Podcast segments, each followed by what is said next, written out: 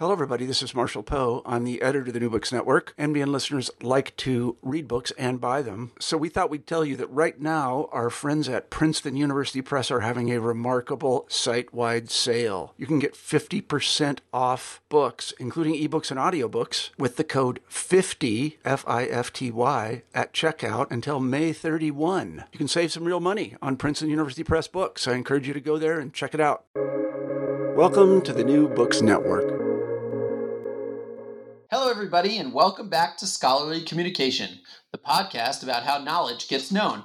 I'm Avi Staiman, your new co host of Scholarly Communication alongside Daniel Shea. When I'm not podcasting, I dedicate most of my time to my lovely family, mountain biking, and running my company, Academic Language Experts. At Academic Language Experts, we help academic scholars, researchers, and science professionals with translation, editing, writing, and publication support for their research. Today, I am delighted to be joined by Dr. Rosina Lippi Green. Just a word about our guest before I let her speak for herself. Uh, Rosina grew up in Chicago and has lived for long periods in, in westernmost Austria, England, New Jersey, and Michigan. She attended the University of Illinois as an undergraduate and received her PhD in linguistics from Princeton, where her interest in critical language theory and language focused discrimination took hold. After 15 years in academia, she left her position at the University of Michigan in 2000. Since then, she has been busy as a consultant, editor, writer, and historical novelist. Since its initial publication, Rosina's book, English with an Accent, has provoked debate and controversy within classrooms through its in depth scrutiny of American attitudes towards language. Rosina discusses the ways in which discrimination based on accent functions, uh, based on accent, functions to support and perpetuate social structures and unequal power, power relations. Rosina, thank you very much for joining me today. Oh, you're very welcome. I'm glad to be here. Well, I, I have to say, this is a really fascinating topic for me because I spend day in, day out um, working with scholars, uh, most of whom uh, would be traditionally called um, non native English scholars or English as a second language uh, scholars who are trying to further their career and trying to publish um, and compete really alongside their contemporaries in their specific fields. And I I find that you know on a day on a weekly, if not daily basis, um, we're coming up against these issues of scholars trying to write it in English. Um, who, who who may not you know uh, that, that may not be their first sometimes it's their second language sometimes it's their third or fourth um, so anyway, I, am just curious, you know, um, you know, to, to hear how you, you, know, how you see this, you know, the situation of, of publication um, within the academic landscape and, you know, and English being the lingua franca. Sure. Well, first of all, I, I have to say uh, that um, my research and focus was on the spoken language. So I know quite a bit about the way uh, lecturers and professors who do not speak English as their first language. Uh, I, I know a lot about the issues that come up for them in terms of accent in a classroom. Uh, as far as eh, writing is very different, of course. The the written and the spoken languages are such different creatures that it's possible that you could be completely fluent in in English, but still have a, you know, a I don't know, a Chinese or a or a Swedish or whatever accent, even though you, eh, according to a native speaker, you never misstep grammatically. It's still obvious to that speaker that that you're not a, a, a native speaker of English and there and that will have repercussions maybe good maybe bad but it'll have repercussions. Whereas that same person may be able to write um, english completely fluently with no uh, indication of non non-native speaker grammar. And then it's a very different issue because if you're going to get reactions from editors or publishers or readers, it won't be based on the language. It'll be based on other cues such as an ethnic name or uh, the university that they come from. So it's a so you see that it's a very unless you're writing about language, unless the academic is actually publishing on the topic of language, then it becomes a little more complicated. But uh, is is that what you meant? Interesting. Okay. Um, yeah. No, it definitely is what I meant, and and I think you make a really interesting point, which is that you know even if um, the language of the said scholar is surpasses maybe that of their contemporaries, um, simply the the the fact of the accent or the name, something very, I guess we would say superficial or external, can have such a deep impact on us. Um, I, I, I recall there was a time where uh, we had a we were editing a paper, um, and you know whenever you edit a paper in the margins, there it says the name of, of, of who's editing it, and the woman who was editing the paper for us, her name was Irina, and I received a complaint from the client, which was fairly shocked about that Irina is obviously not a native English speaker because there are no native English speakers who are named Irina, and therefore, what was she doing editing the paper? Which I found quite humorous, if for no other fact that Irina is actually an adjunct lecturer at Columbia University, who's has some of the best English that I've ever come across. Um, so I think your point is very salient, but but maybe you can tell me a little bit more about your research and, and what did you uncover when you started talking to some of these scholars or maybe even some of the students about their experiences? Well, I think one of the most interesting uh, uh, studies out there was done some years ago, and I keep hoping that somebody will repeat this study uh, in Florida at a university um, where they they had t- two female professor types, middle aged, both dr- dressed almost identically. One was Asian, one was uh, American, and they were both native speakers of English.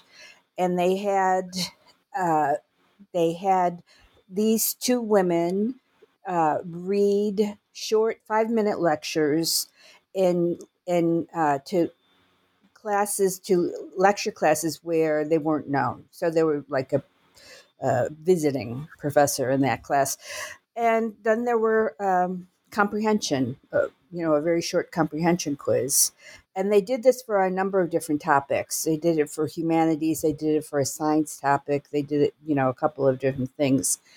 And what they, uh, what, what the, the shocking result was, was that if the students were looking at an Asian lecturer, they did much more poorly on the on the comprehension test on the on the quiz than if they were looking at a Caucasian American one. So so and they were hearing exactly the same thing, but they were but they they, they imagine it is possible to imagine an accent and to construct uh, about uh, a barrier to communication on the basis of that imagined accent. So you know, to me, that is uh, uh, particularly telling. And I think anybody who's lectured for any amount of time uh, in a in a complex setting where you have faculty from you know various parts of the world will have heard commentary about this kind of thing from students. Um, I, I know I certainly did constantly, but can you can you expound upon that a little bit? What exactly did you hear from from students? I'm curious. Well, I I I taught intro to linguistics, and that was about 300 students, and I had two or three uh, teaching assistants who were graduate students in linguistics, and sometimes they were uh, not American. I had uh, one year I had one American graduate student and I had two Japanese graduate students, so from Japan, and so they spoke English with with an accent, both of them. And um, the first year that that happened, I got complaints right away. Um, I don't want. Uh, I, I I don't understand this person when we're in discussion hour. I I don't like her accent. I want to be in the other session and then I would have a little, you know, one on one about language focused discrimination. and I almost never moved people on that basis. Uh, then the next year, what I did was I started the course. The first day of the course, I said, uh, "Okay, uh, I want you to recognize that we have, you know, one lecturer here. Uh, she is from, you know, I forget where she was from. I think she was from China, and um, English is her second language. She speaks it she, grammatically perfectly, but you will hear her accent. And um, I went into how you uh, work in a situation like that if there is goodwill on both sides to uh, uh, bypass any difficulties that the accent might cause. Very simple things, you know, about raising your hand and saying, I'm sorry, could you repeat that? Or uh, could you write that down? That kind of thing. So I went through this whole little spiel, about 10 minutes worth, and I, uh, and then they, they, uh, this, all my students signed a, a statement at the beginning of the semester that said basically, uh, I've listened to this lecture. I know what the grading process is. I know how absences affect my grade, blah, blah, blah, blah, blah. I understand about the policy about uh, language barriers and language commun- and communication. I've got all that, and they signed that form. Uh, so that year, I got almost no complaints about the the student who had an the graduate student who had an accent, but I don't know, three weeks into the course, uh, somebody came in and said, uh, "Yeah, I don't like I don't like this. I don't understand her. I don't understand her accent." And I said I looked for their form and they didn't have the form because and and he had been absent on that first day. And I said, "Okay." So then that year I had to do the lecture one on one just once rather than you know 23 times and um, and after that i always did that at the beginning of any course that i was teaching and it made a big difference uh, i think just making people aware of uh, okay let's say it this way. People who are not inherently biased um, and who are willing to uh, work towards communication once you hand them the tools and make them aware they're fine. Um, people who come in with a particular bias toward a race or a ethnicity or some other social characteristic they will resist and um, that you have to deal with in a different way so yeah that's I, I love that because i think that we spend a lot of time as in society you know bemoaning the ills of discrimination and racism as we should. Um, but to actually hear how you were able to sort of turn it on its head and the immediate results that you saw. I mean, you know, obviously that I don't know, it, it should be modeled and copied. I don't know if everyone would have as good results as you did, but but um, you know, to see that turnaround or the or the drastic difference, I think is is quite inspiring to be honest, because I think that it shows that you know little things. It's it's it's a you know how many minutes did you spend discussing this? Probably no more than two or three minutes. Um, can make can make a, a, difference in in the whole course. Um, yep, and, it can.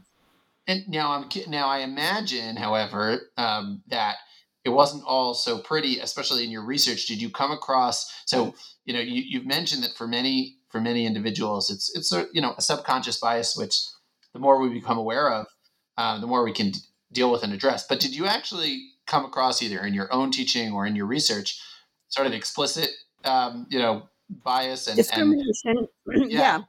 oh yeah mm-hmm. Um, I, you know, people who would say things like, okay, well, maybe I can't call it ungrammatical. Maybe historically, and if you look at the structure of the language, it's not wrong. Uh, ax versus ask are you familiar with that uh, variant? So that so Axis was very uh, much used until just a couple hundred years ago, but now it's associated primarily with in the U.S. with people of color uh, from, especially from uh, African American English communities, uh, and also most people don't realize this with uh, second and third generation Italian Americans uh, on Long Island and in New Jersey.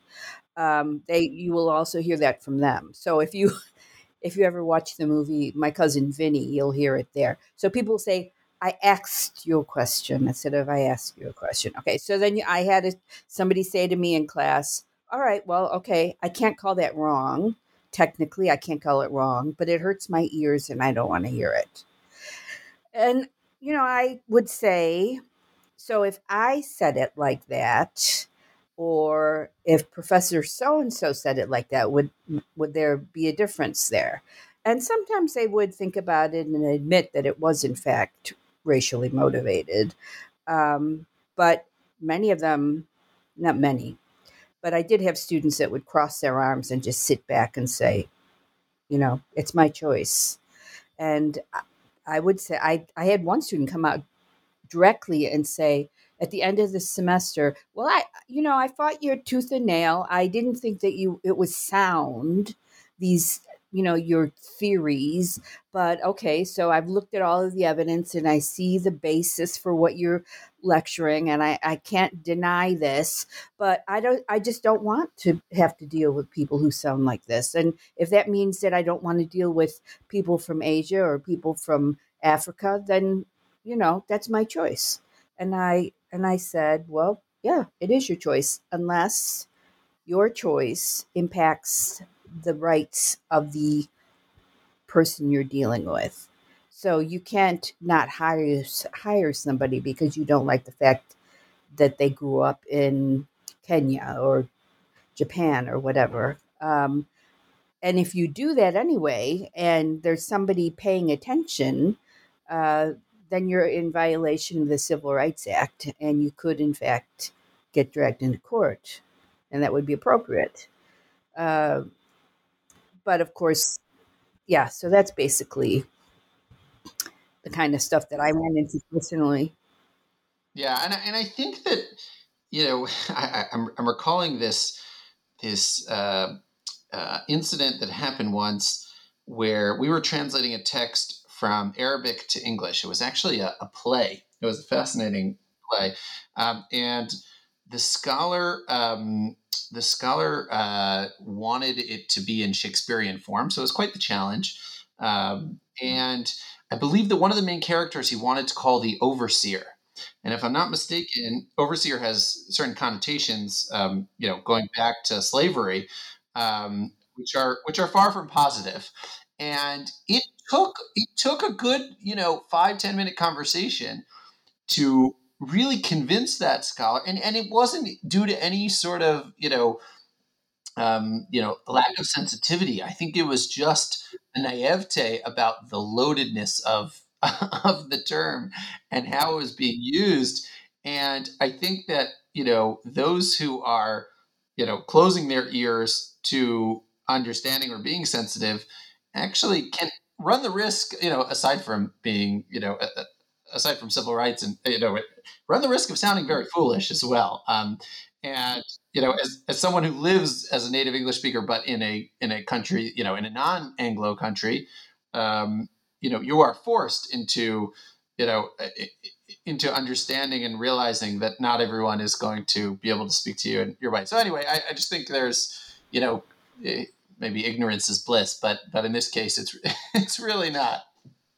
Well, yeah, you you know you also get the other thing that you run into, and this not in an academic setting so much, but you get people saying, "Well, I don't understand. He's been here for five years, ten years.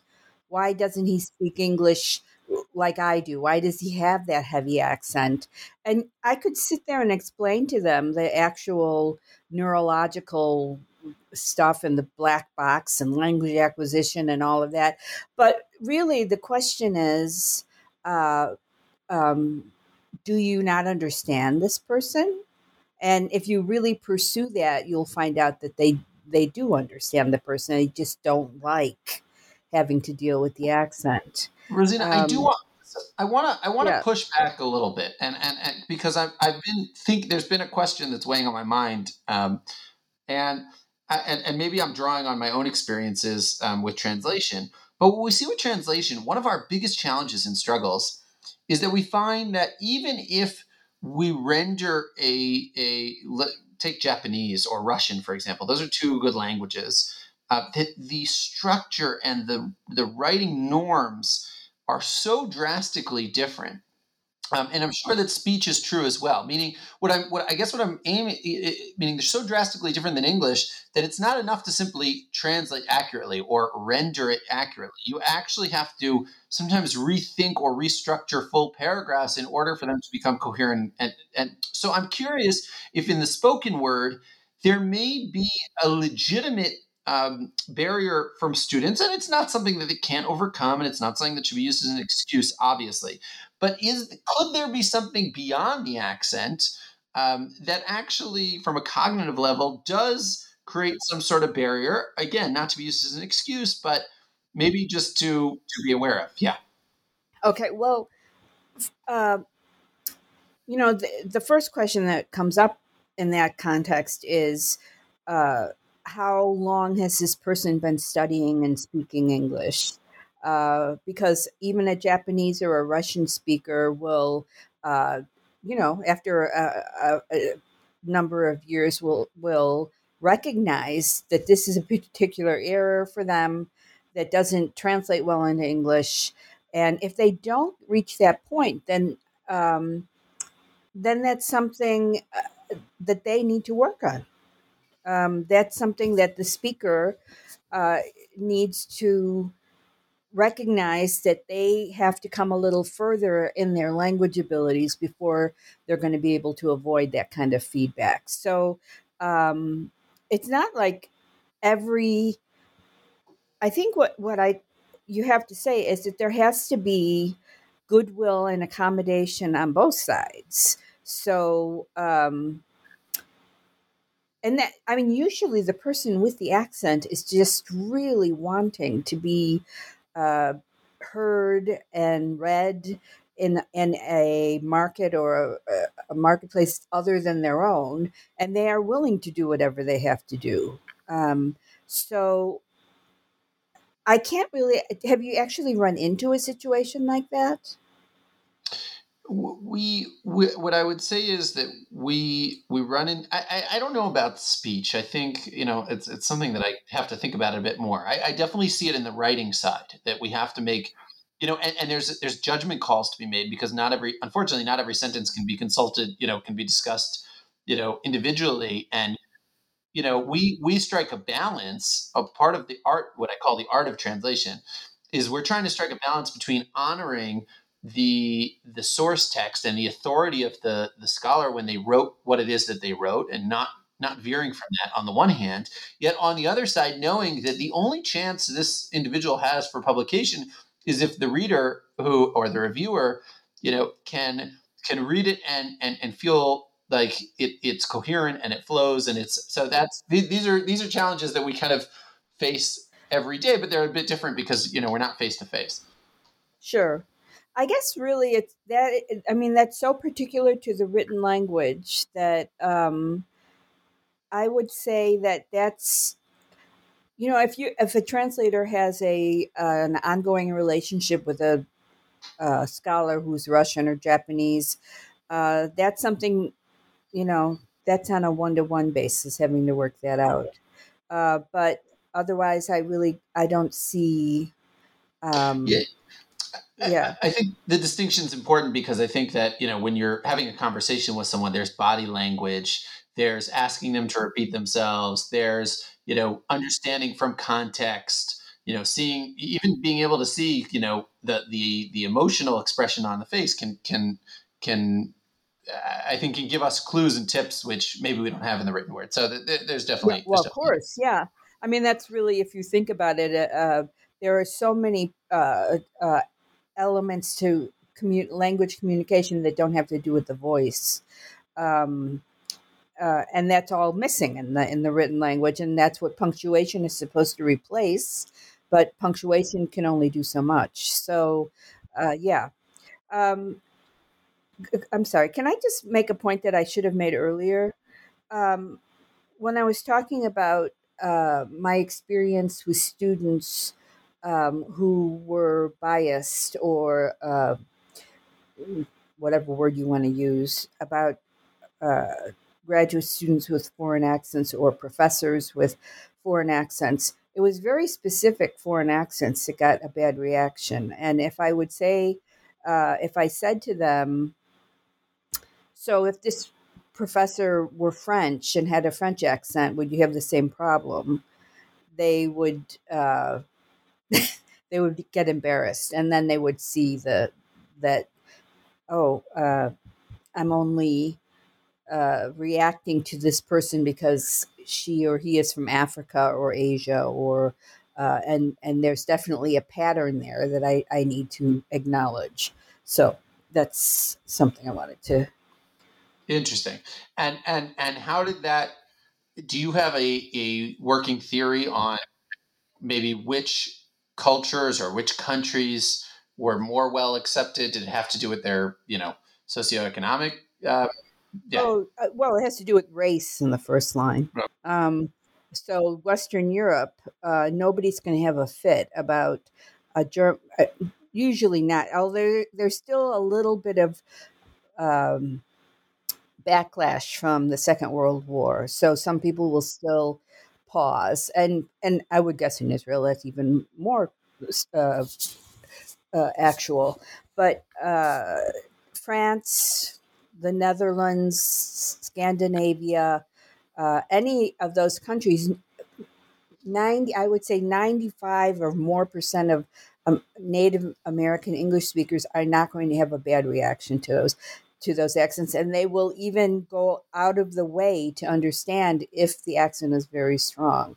So it's it is primarily race, and then secondly, there might be some ethnicity issues that uh, that are underlying the claim of lack of communication.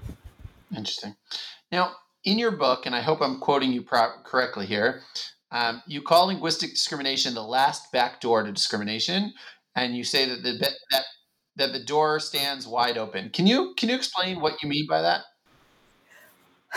Well, uh, I run into it. I see it every day, and it just amazes me. I, you, uh, so you, if you're reading a discussion online about topic X, and um, a person is losing the argument, let's say, that person will often strike back with comments about grammar and punctuation and say, mm. "Well, you don't know it. How could how you don't know anything? I mean, you can't even spell whatever, or you don't know how to use a comma. Um, now, they know nothing about that person. They don't know any of the history of how that person learned to read and write.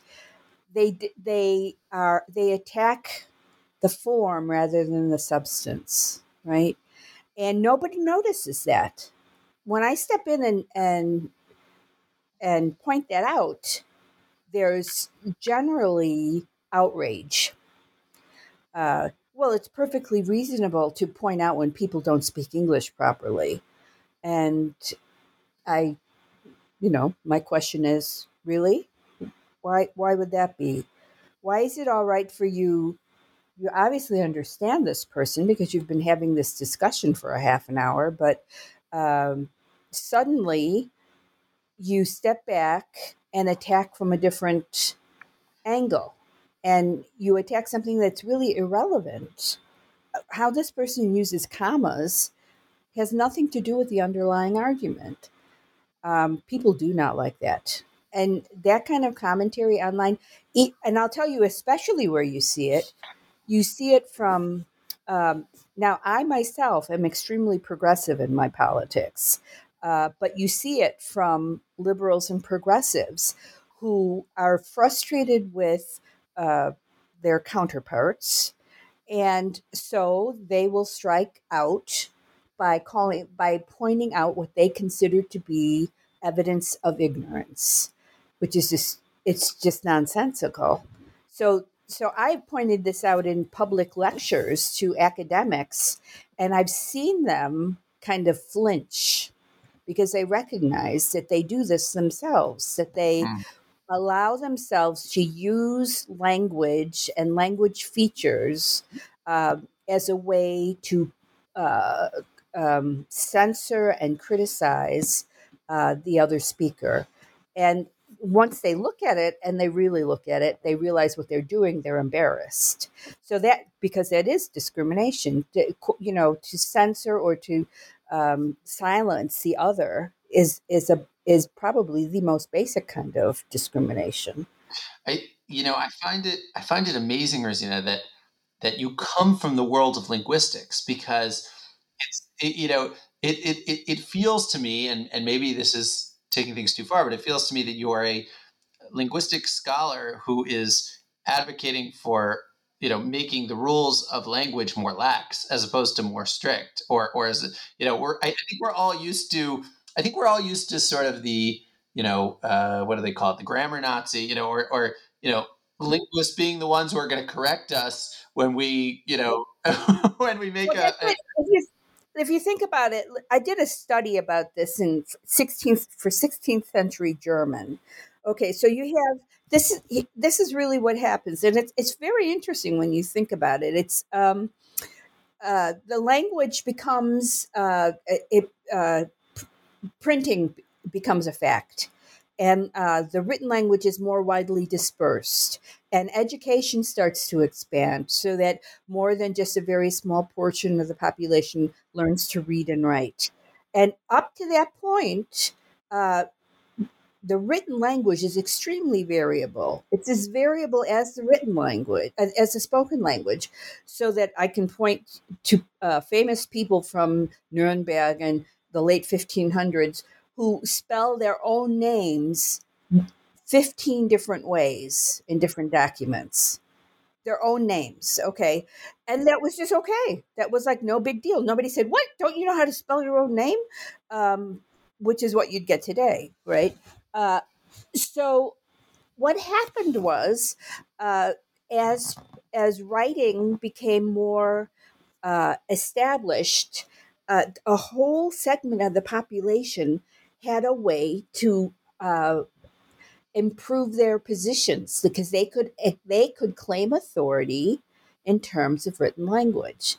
They said, uh, "Oh, you you don't you don't you don't know how to read and write. I will do this. I'm the expert," and that just grew and grew and grew so that today and it's so deeply embedded that that's what especially those of us who've had the luck to be uh, more uh, have longer schooling or whatever that we're taught that this is an area of our expertise and this is something that we know and we can take pride in and we can feel superior about. And um, i know all kinds of academics who are very uh, how can i put this? Fair-minded people who will still do this. They just don't they don't they don't notice that there's not any logic in in, in behind it um, they i've had people almost in tears when um, when they've asked me about why I allow loose rules. And I'll say, well, give me an example. Oh, well, two negatives making a. And I'm like, well, you realize a school teacher made that up in about 1880 and, and was able to propagate the idea uh, because people want to want the want this idea of structure and language and rules and language. We hold on to that as a kind of a basic uh, structural good, um, and uh, nobody stops to think about it.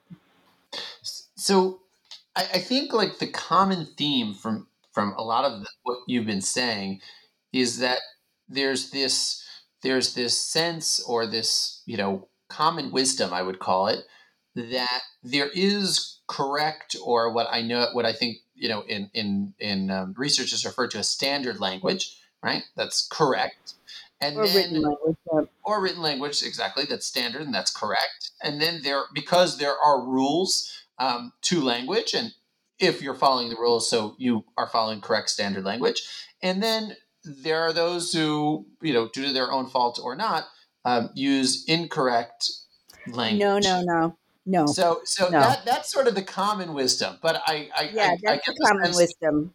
That's not right but that, that and that's why because people have been taught from a very early age that this is right and this is wrong right and they and here the basic rule about in spoken language is if this is a usage that people use that it's just used spontaneously then it's correct it's not wrong uh, now the written language is so different because it has a different it has to communicate information over time and space.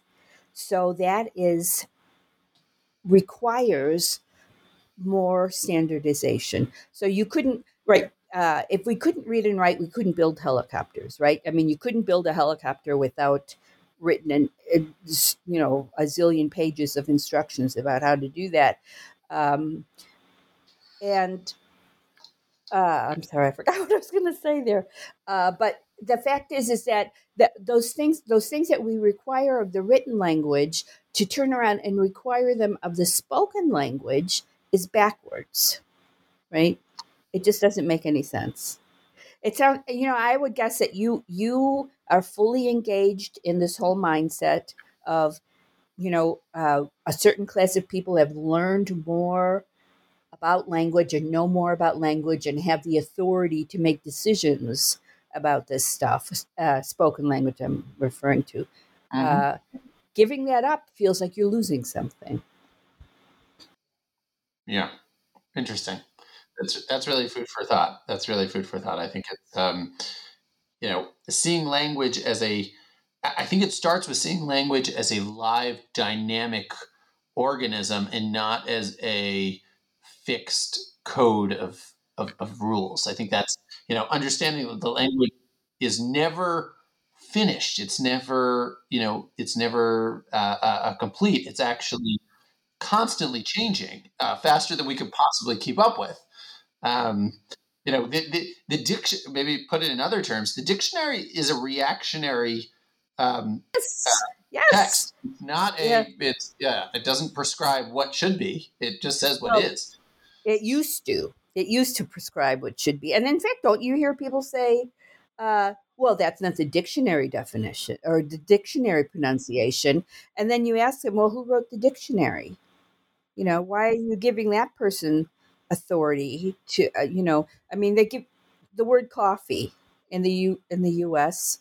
is has many many pronunciations, but if you look into the dictionary, we're not going to see coffee and coffee and all of that. You're just going to see one, and it says, okay, so they didn't include include those, therefore they shouldn't exist. They shouldn't be used. Um, it, it's just, uh, but now you're right. People, the dictionary. Um, I've forgotten the word right now for people who write le- lexicographers. Uh, now they are more reactionary, and they and they avoid uh, being prescriptive. And I think that's a that's a that's a positive step forward. Positive.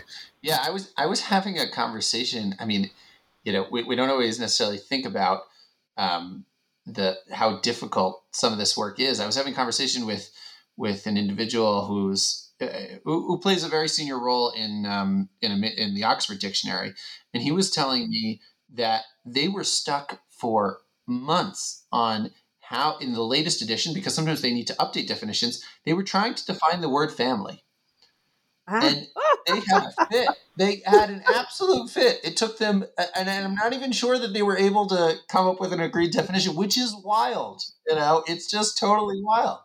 Uh, you know, think about it. and that and that's because of changes in social structures and and and mindset and so and then that has to be dealt with and um yeah so well the same thing with eh, i mean we're you know words for uh, relationships are really interesting to look at over over time but Yeah. Interesting. Now, um, I know that you you. Well, I, I'm curious. You've we've talked a lot about the academic context, um, but I know you part of your even your academic research relates to other you know other contexts as well, such as the legal system oh, yeah uh, and the media. So maybe you could just you know spend a minute or two talking to us about your experience in the world outside of academia, and what are some of the major you know obstacles or or, or what are what are some of the major things that happen well, in, in, that context? I guess I guess I'm there's a um, this is now I guess more than twenty years old. But there was an episode in Hawaii. Hawaii is really interesting in terms of language. Um, because it's so diverse. Historically, you know, Portuguese and uh, Filipino and, uh, and different Asian communities, and they've all, you know, they've for a long time the Japanese community was very dominant politically. Um, I don't know really that you could say that it's not dominant anymore, but not the way it used to be. Um, and then you have uh, the the people who were are, are native Hawaiian, um, and uh, there was a okay. So let me think a minute about how to say this succinctly. All right, there was a Filipino uh, uh, who had been living in the United States for pretty much all of his life and who had served in the U.S. military for thirty years. Uh, who wanted to, to, get more work as a ret- retired person, and he applied for a job at the DMV and he aced every possible test and then he did the the interviews and the people who were interviewing him were uh, uh, i think mo- m- almost all of them were japanese uh, ethnicity. And they turned him down for the job. And they said because people wouldn't understand him and he sued. And uh, they it was it's really the case is like it's so mind-boggling that they went into court and they had one set of experts saying well his english is is native it's fluent you know and there's no reason why people shouldn't understand him and then on the other side they had a speech pathologist say there's no reason this man couldn't sound more American. There's no reason he couldn't stop sounding Filipino. Well, first of all, that's not true. But second of all, that's an imposition that should never be allowed. Uh, that's like saying, well, you you know, if you could go have your skin bleached so it's a lighter color. You just can't. Yeah. You you're not. It's not what we allow. Uh, in terms of human dignity and, and basic human rights and and so they so so and the judge who was white and uh, you know wealthy said yeah yeah that makes sense to me yeah that uh, that nobody wants to listen to a you know talk to a filipino in a in this setting and um uh, yeah so they they did not find for the for the plaintiff, they found for the defendant, and they and he did not get the job. And it was a it was a very big deal at the time in Japan, um, uh, in Japan, excuse me, in Hawaii. Um, but it's that kind of stuff I you know you run into constantly when you research this that one person speaks up because they're being discriminated against on the basis of language. At least that's what it's being called you know your english isn't clear enough your english isn't american if you could sound more american that that you hear a lot if you could sound more american you know we would we'd be happy to hire you um, mm-hmm.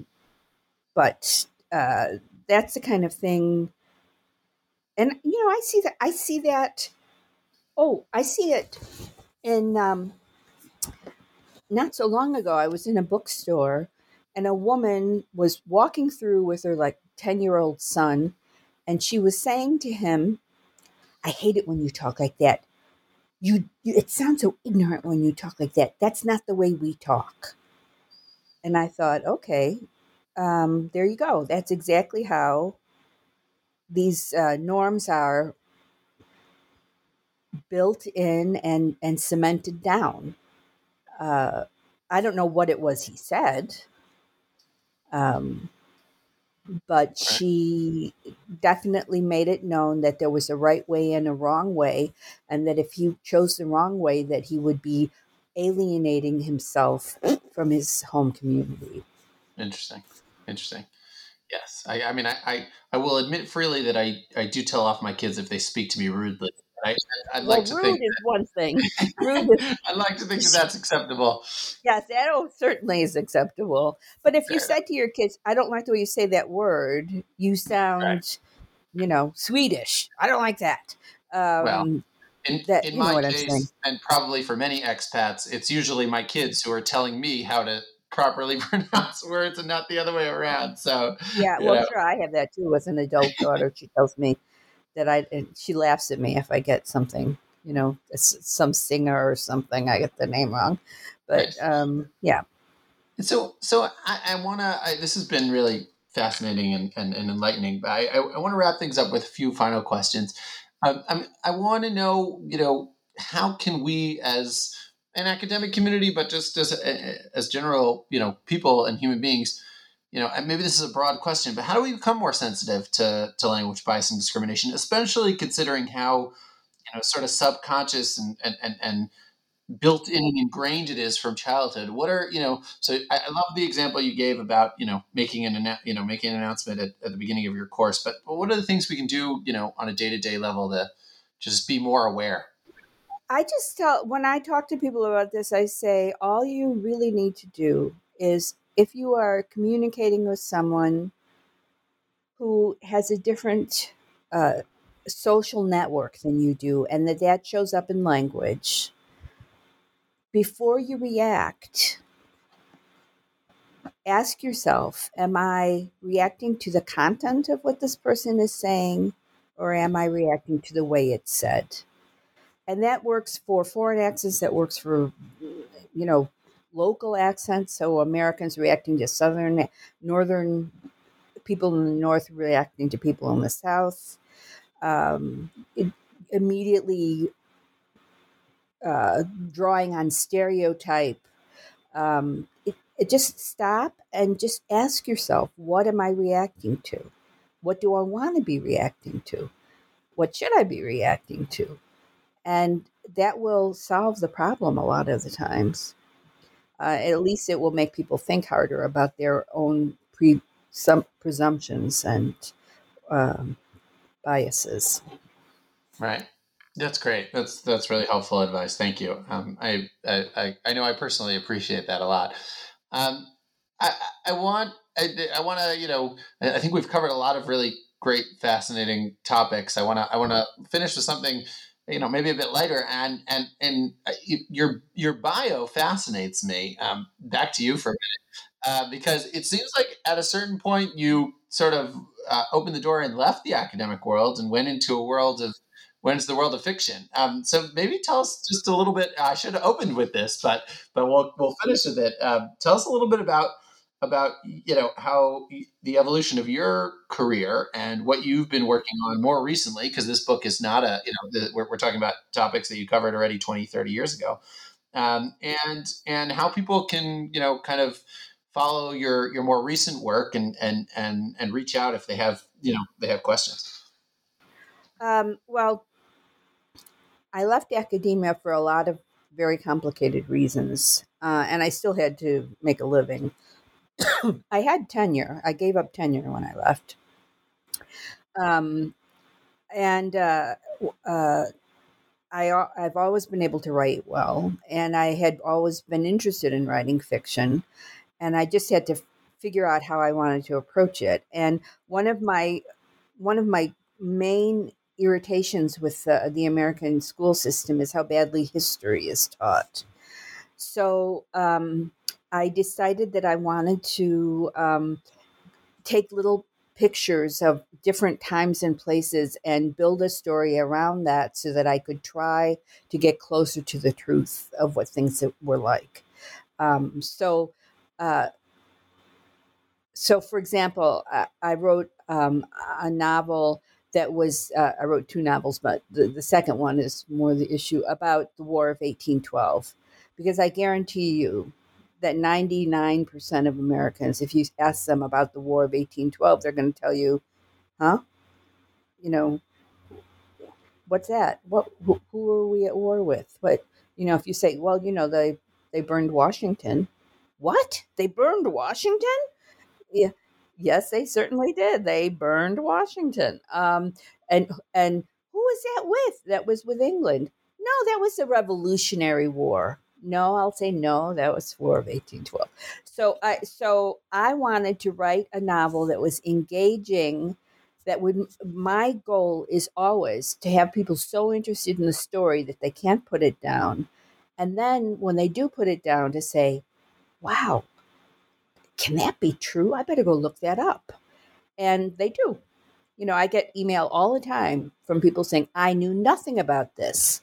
Or even my own husband said to me, Wow, sugar trains. The, they called them sugar trains trains in the South when they had slaves uh, working in uh, sugar uh, sugar burning, and um, it's pretty horrific stuff.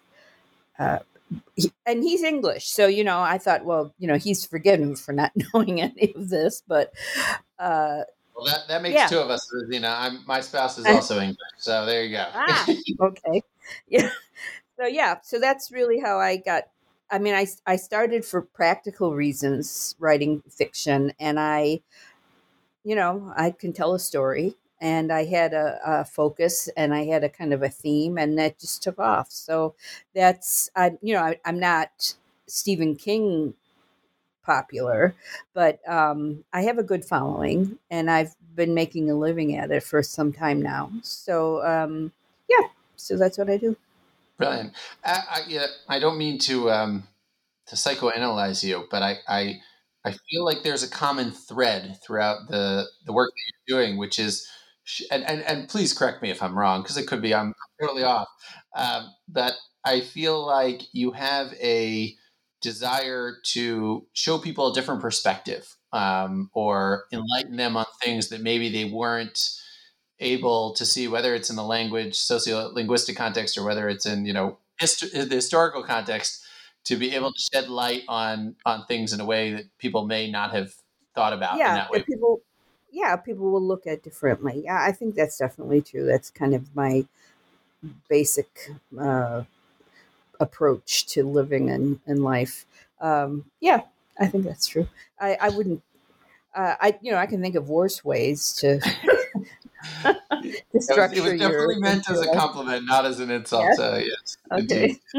Brilliant. All right. Well, Rosina, it's been an absolute pleasure. Um, I I really have enjoyed having you on, um, and I think that our listeners also, you know, will have gotten a lot from from from hearing from your experience. So thank you so much. Um, best of luck with your continued uh, novels. Don't don't stop talking about you know language discrimination also because I think that, that it's yeah it, it, it's it's in your blood and uh, and I hope that yeah, I hope that we get to you know have have conversations again in the near future.